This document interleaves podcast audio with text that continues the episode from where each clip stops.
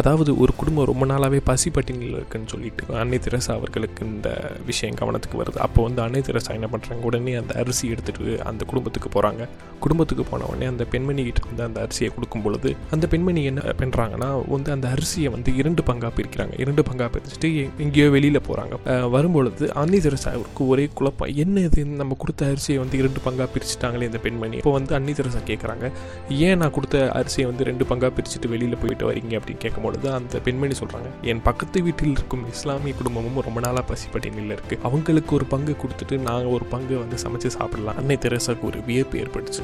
இந்த சூழ்நிலையிலும் இந்த வறுமையிலும் அவங்க பக்கத்து வீட்டாரின் மதம் இனம் வந்து தாண்டி வந்து இவ்வளோ உதவி செய்கிறாங்களே ஆச்சரியத்தை ஏற்படுச்சு அன்னை தெரசாவுக்கு.